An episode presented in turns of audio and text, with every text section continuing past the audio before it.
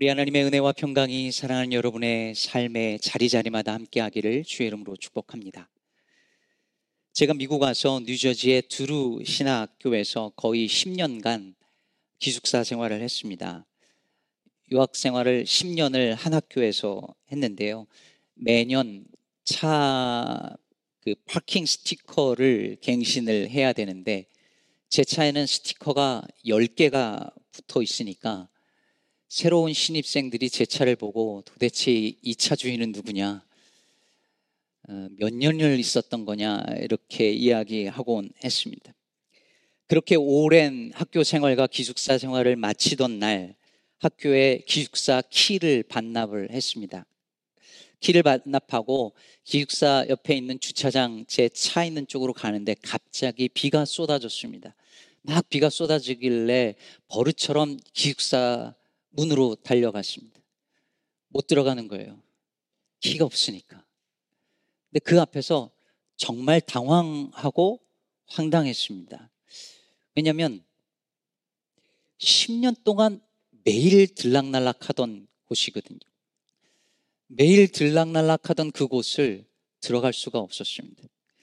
키가 없었으니까요. 그때 그런 생각을 했습니다.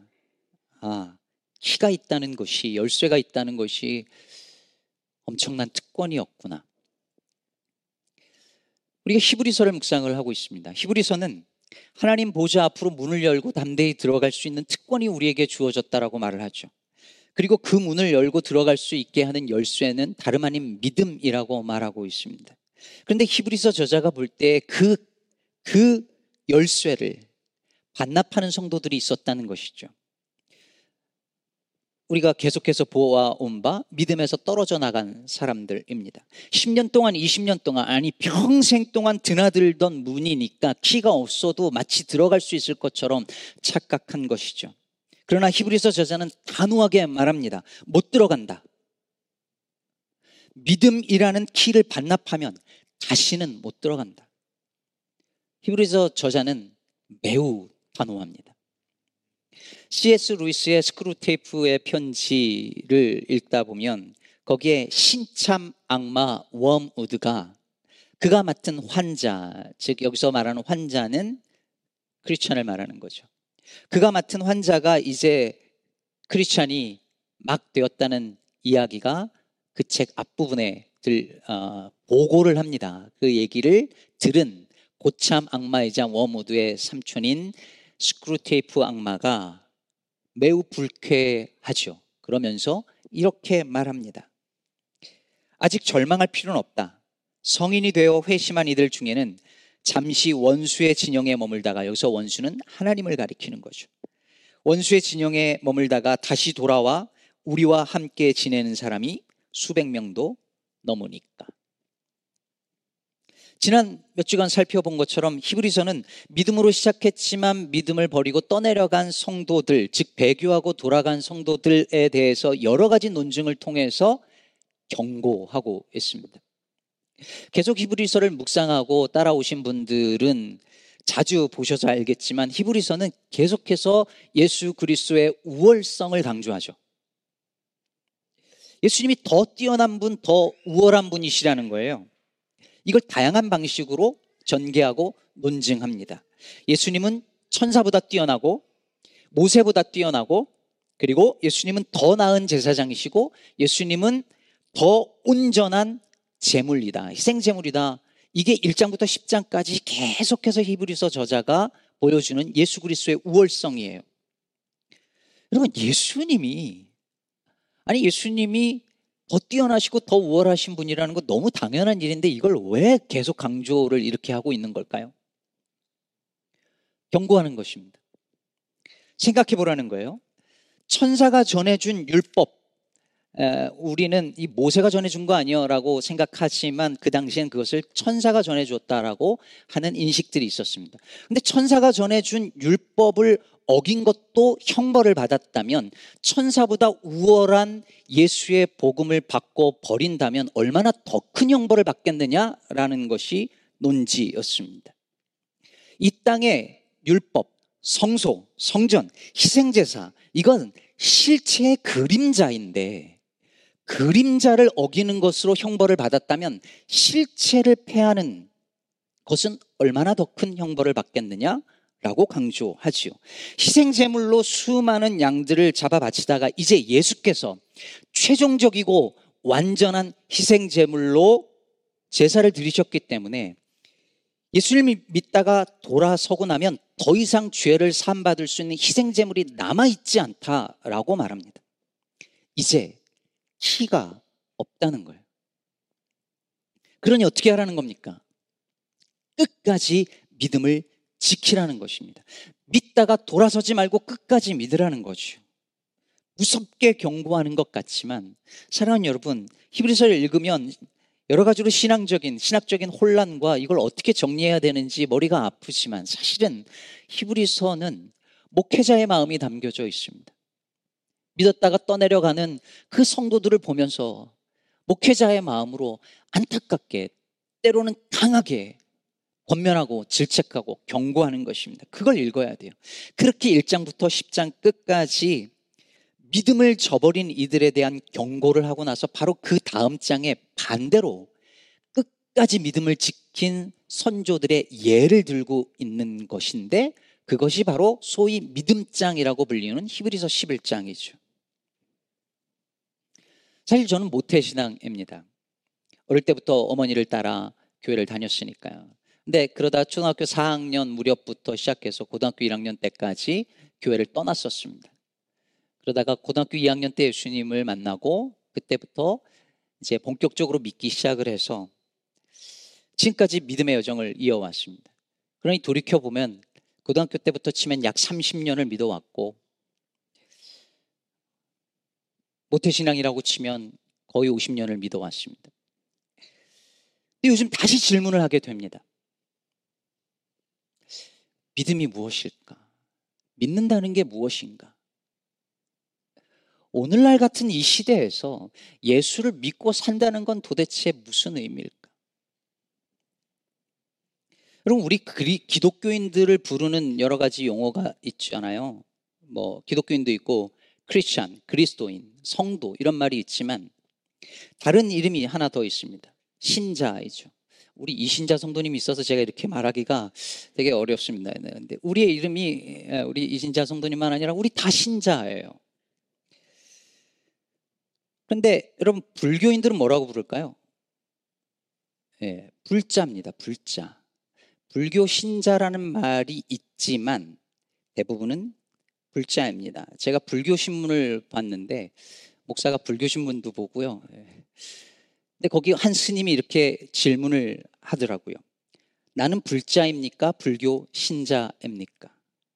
그러면서 바로 대답하시는 거예요. 불교는 누군가를 믿고, 누군가를 무조건 믿고 따라가는 종교가 아닙니다.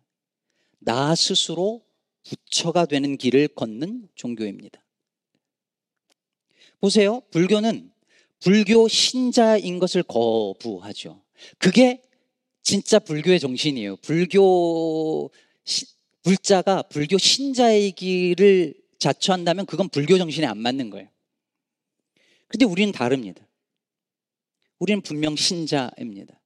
예수의 제자이기도 하고 작은 예수로 살아가야 하는 것도 너무너무 분명하고 그 중요성은 아무리 강조해도 지나침이 없지만 우리는 분명 신자입니다. 우리에겐 믿음이 중요해요. 그래서 믿음이 무엇인지 알아야 하고 도대체 예수를 믿고 이 시대를 살아간다는 것이 무슨 의미, 의미인지 끊임없이 우리는 질문해야 합니다. 그것이 우리가 이 믿음장, 특히 이 믿음장 전체의 서론이자 그리고 결론인 1절과 2절을 주목해야 하는 이유입니다. 너무 유명하고 많이들 암송하는 구절임에도 불구하고 이렇게 딱 손에 잡히지 않는 어, 어렵게 느껴지는 구절이죠. 한번 우리 다시 한번 읽어보겠습니다. 암송할 수 있는 분들은 암송하시면서 믿음은 바라는 것들의 실상이요 보이지 않는 것들의 증거니 선진들이 이로써 증거를 얻었느니라. 도대체 이게 무슨 뜻일까요? 저는 믿음에 대해서 기독교 신자들이 자꾸 끊임없이 오해를 하고 잘못된 믿음을 갖는 데 있어서 이 구절에 대한 오해가 큰 영향을 주지 않았나는 생각을 합니다. 흔히 믿음은 바라는 것들의 실상이라는 이 구절을 내가 원하고 내가 바라는 것들을 믿으면 이루어진다라고 오해하곤 합니다. 예를 들면 이런 거죠. 가족이 병에 들었어요. 병에 들, 들어서 그 병이 낫기를 내가 간절히 바라는 거예요. 내가 믿음은 바라는 것들의 실상이라고 했으니까 병이 나을 것을 간절히 바라고 그걸 나을 줄로 믿는 거죠. 그러면 그것이 실상, 이루어진다는 거예요. 믿음을 이렇게 생각해요. 옛날 선조들이, 우리나라 선조들이 정한수를 떠놓고 비나이다, 비나이다 했던 것을 조금 더 세련된 방식으로 교회에 와서 예배당에 앉아서 mid나이다, mid나이다 하는 거죠.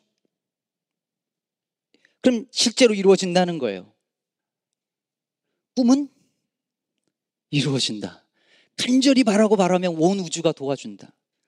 이런 거죠. 이런 경우 그것이 이루어지기 위해서 필요한 건 뭘까요? 더 센 믿음인 거죠. 더 세게 믿으면 이루어진다고 믿는 거예요. 올해 저희 교회 성인 성도가 200명을 돌파할 줄로 믿습니다. 하면 아멘 하셔야지 믿음이 있는 거예요. 이번 8회, 8월 말에 김기성 목사님 말씀 집회에 있는데 몇 명 정도 올까요? 주일은 몰라도 평일이니까 평일, 금요일, 토요일은 한 100명? 그럼 아유, 왜 그렇게 목사가 믿음이 없어요? 한 300명 오고 여기 꽉 찬다고 믿어야지. 믿음은 바라는 것들의 실상이라면서요. 졸다가 요 부분만 들으신 분들은 이게 여러분, 많은 성도들이 근데 실제로 이런 믿음을 가지고 있거나 믿음 바라는 것들의 실상이라는 말을 이렇게 이해를 하고 있습니다. 하지만 믿음 바라는 것들의 실상이라고 말할 때 그 바라는 것은 히브리서가 말하는 그 바라는 것은 절대로 내가 바라는 것을 말하고 있지 않습니다. 물론 내가 바라는 것이지만 내 소원을 내가 이루어지기를 원하는 어떤 소원을 말하고 있는 게 아닙니다. 하나님께서 우리에게 약속하신 그것을 말하고 있는 거예요. 히브리서 저자는. 그게 뭡니까? 하나님의 나라고 영원한 구원이고 온전한 영원한 안식이며 더 나은 본향입니다. 그걸 바라보고 있는 거죠. 그걸 소망하는 거죠. 그런데 그것은 이 땅에서 시작됐지만 아직 다 이루어지지 않아서 우리가 저 멀리 바라보고 소망하는 어떤 것이잖아요. 완성되어지기를 그것이 이 땅 가운데 온전히 이루어지기를 우리가 바라는 것들입니다. 그래서 어떤 이들에게 이것은 허상이에요. 보이지 않아요. 손에 잡히지 않아요. 그런데 그 보이지 않는 그 미래의 그것을, 그 종말의 그것을 현실적인 실체로 드러나도록 하는 것이 무엇이냐? 믿음이라는 것입니다.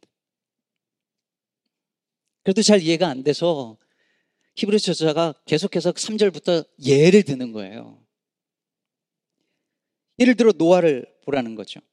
노아는 보이지 않는 것들에 대한 경고를 받았다고, 경고하심을 받았다고 했어요. 이제 하나님이 홍수로 세상을 쓸어내실 것이며 방주를 탄 이들은 구원을 받을 것이다.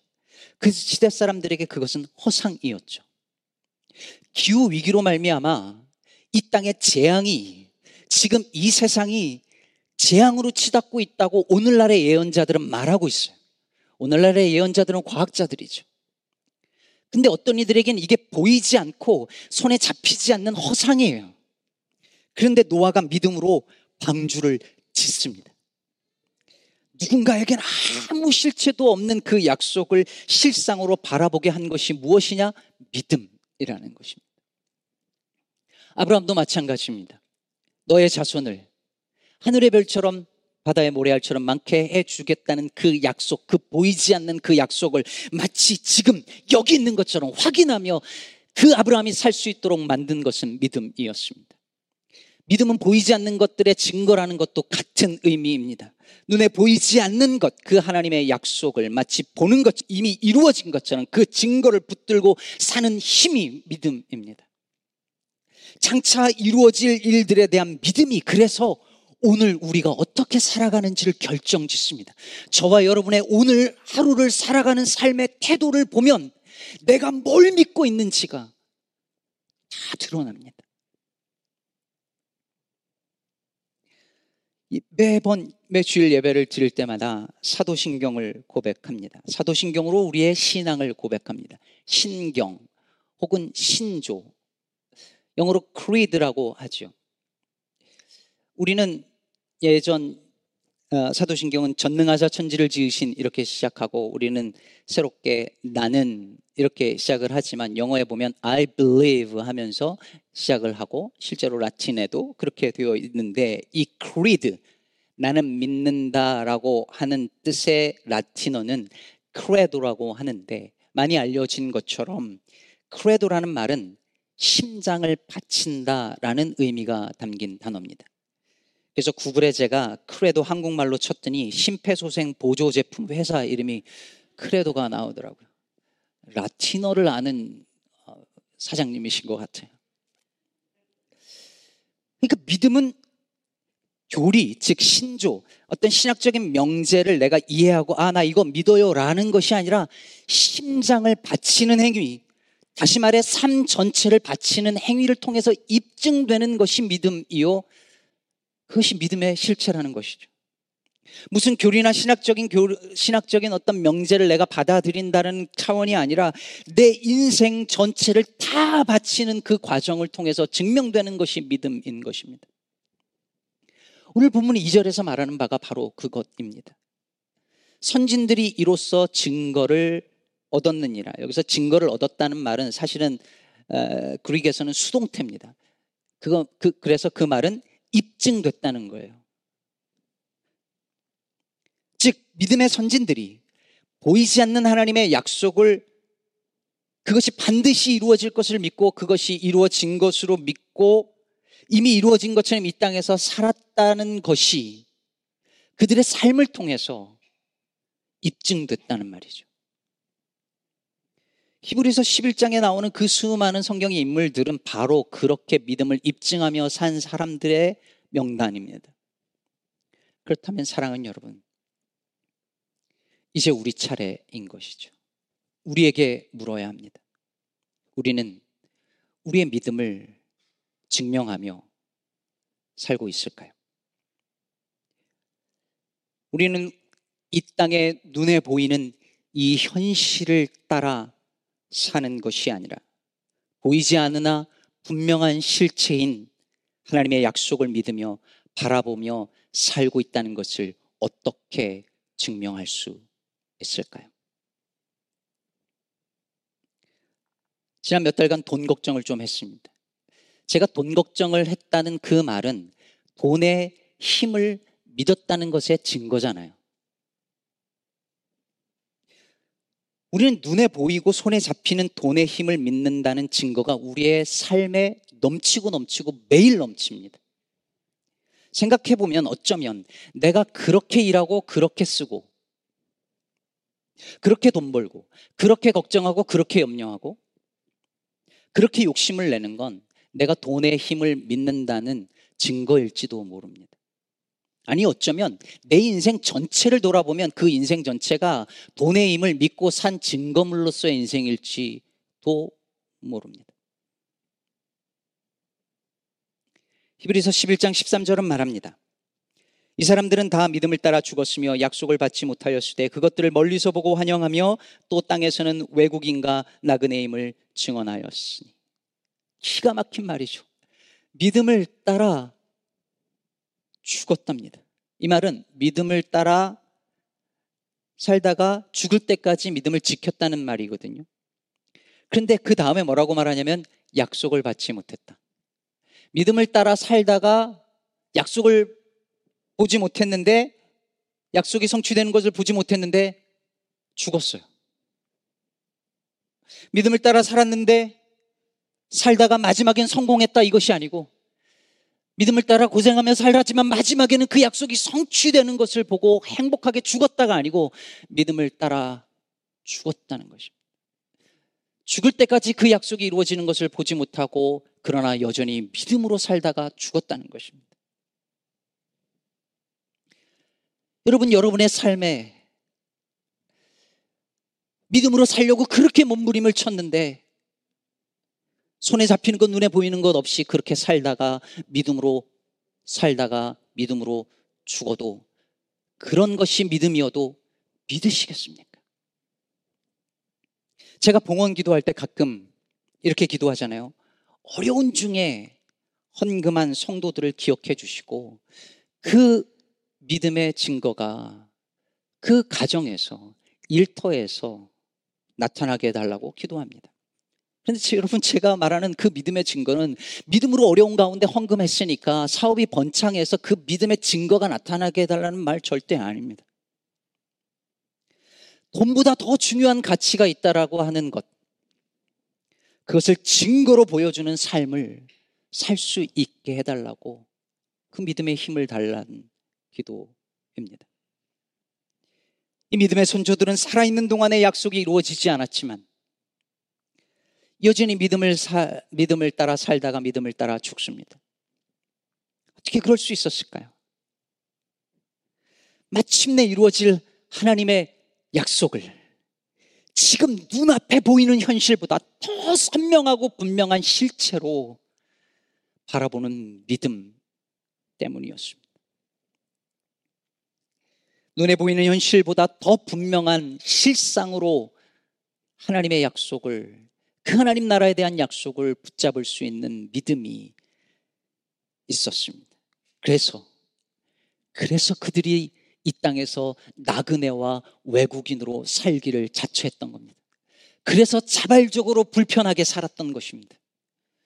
그들이 외국인과 나그네로 이 땅 가운데서 편하고 잘 먹고 잘 사는 것이 아니라 끊임없이 나그네와 외국인으로서의 아이덴티티를 가지고 불편하게 살 수 있었던 것이 그들이 믿음이 가진 증거였습니다.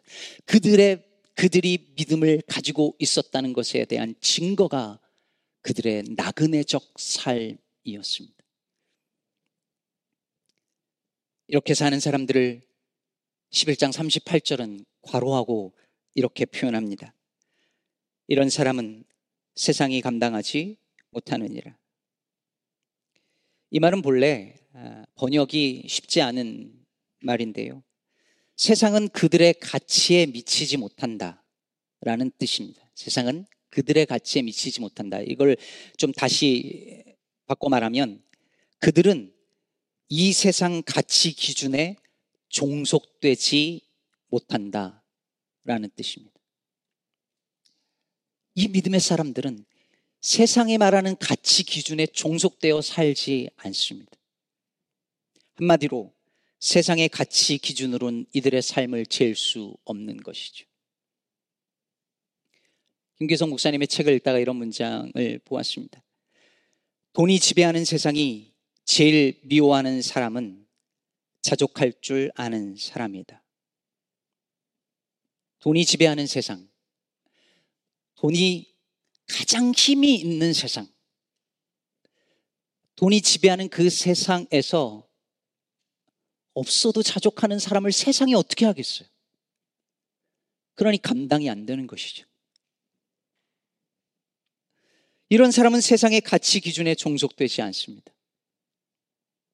세상 모든 사람들이 이렇게 살아야 행복하다라고 믿고 다 그 길로 가는데 그걸 거들떠도 보지 않는 사람.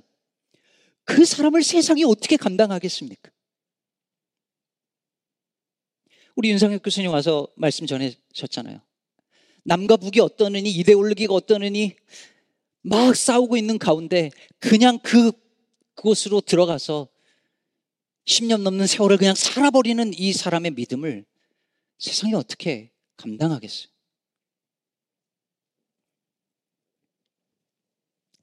이번 코스타에서 우리 화목의 십자가 만드시는 김성환 목사님께서 대형 십자가 상을 조각품으로 위튼 칼리지의 집회 장소에 전시를 했습니다.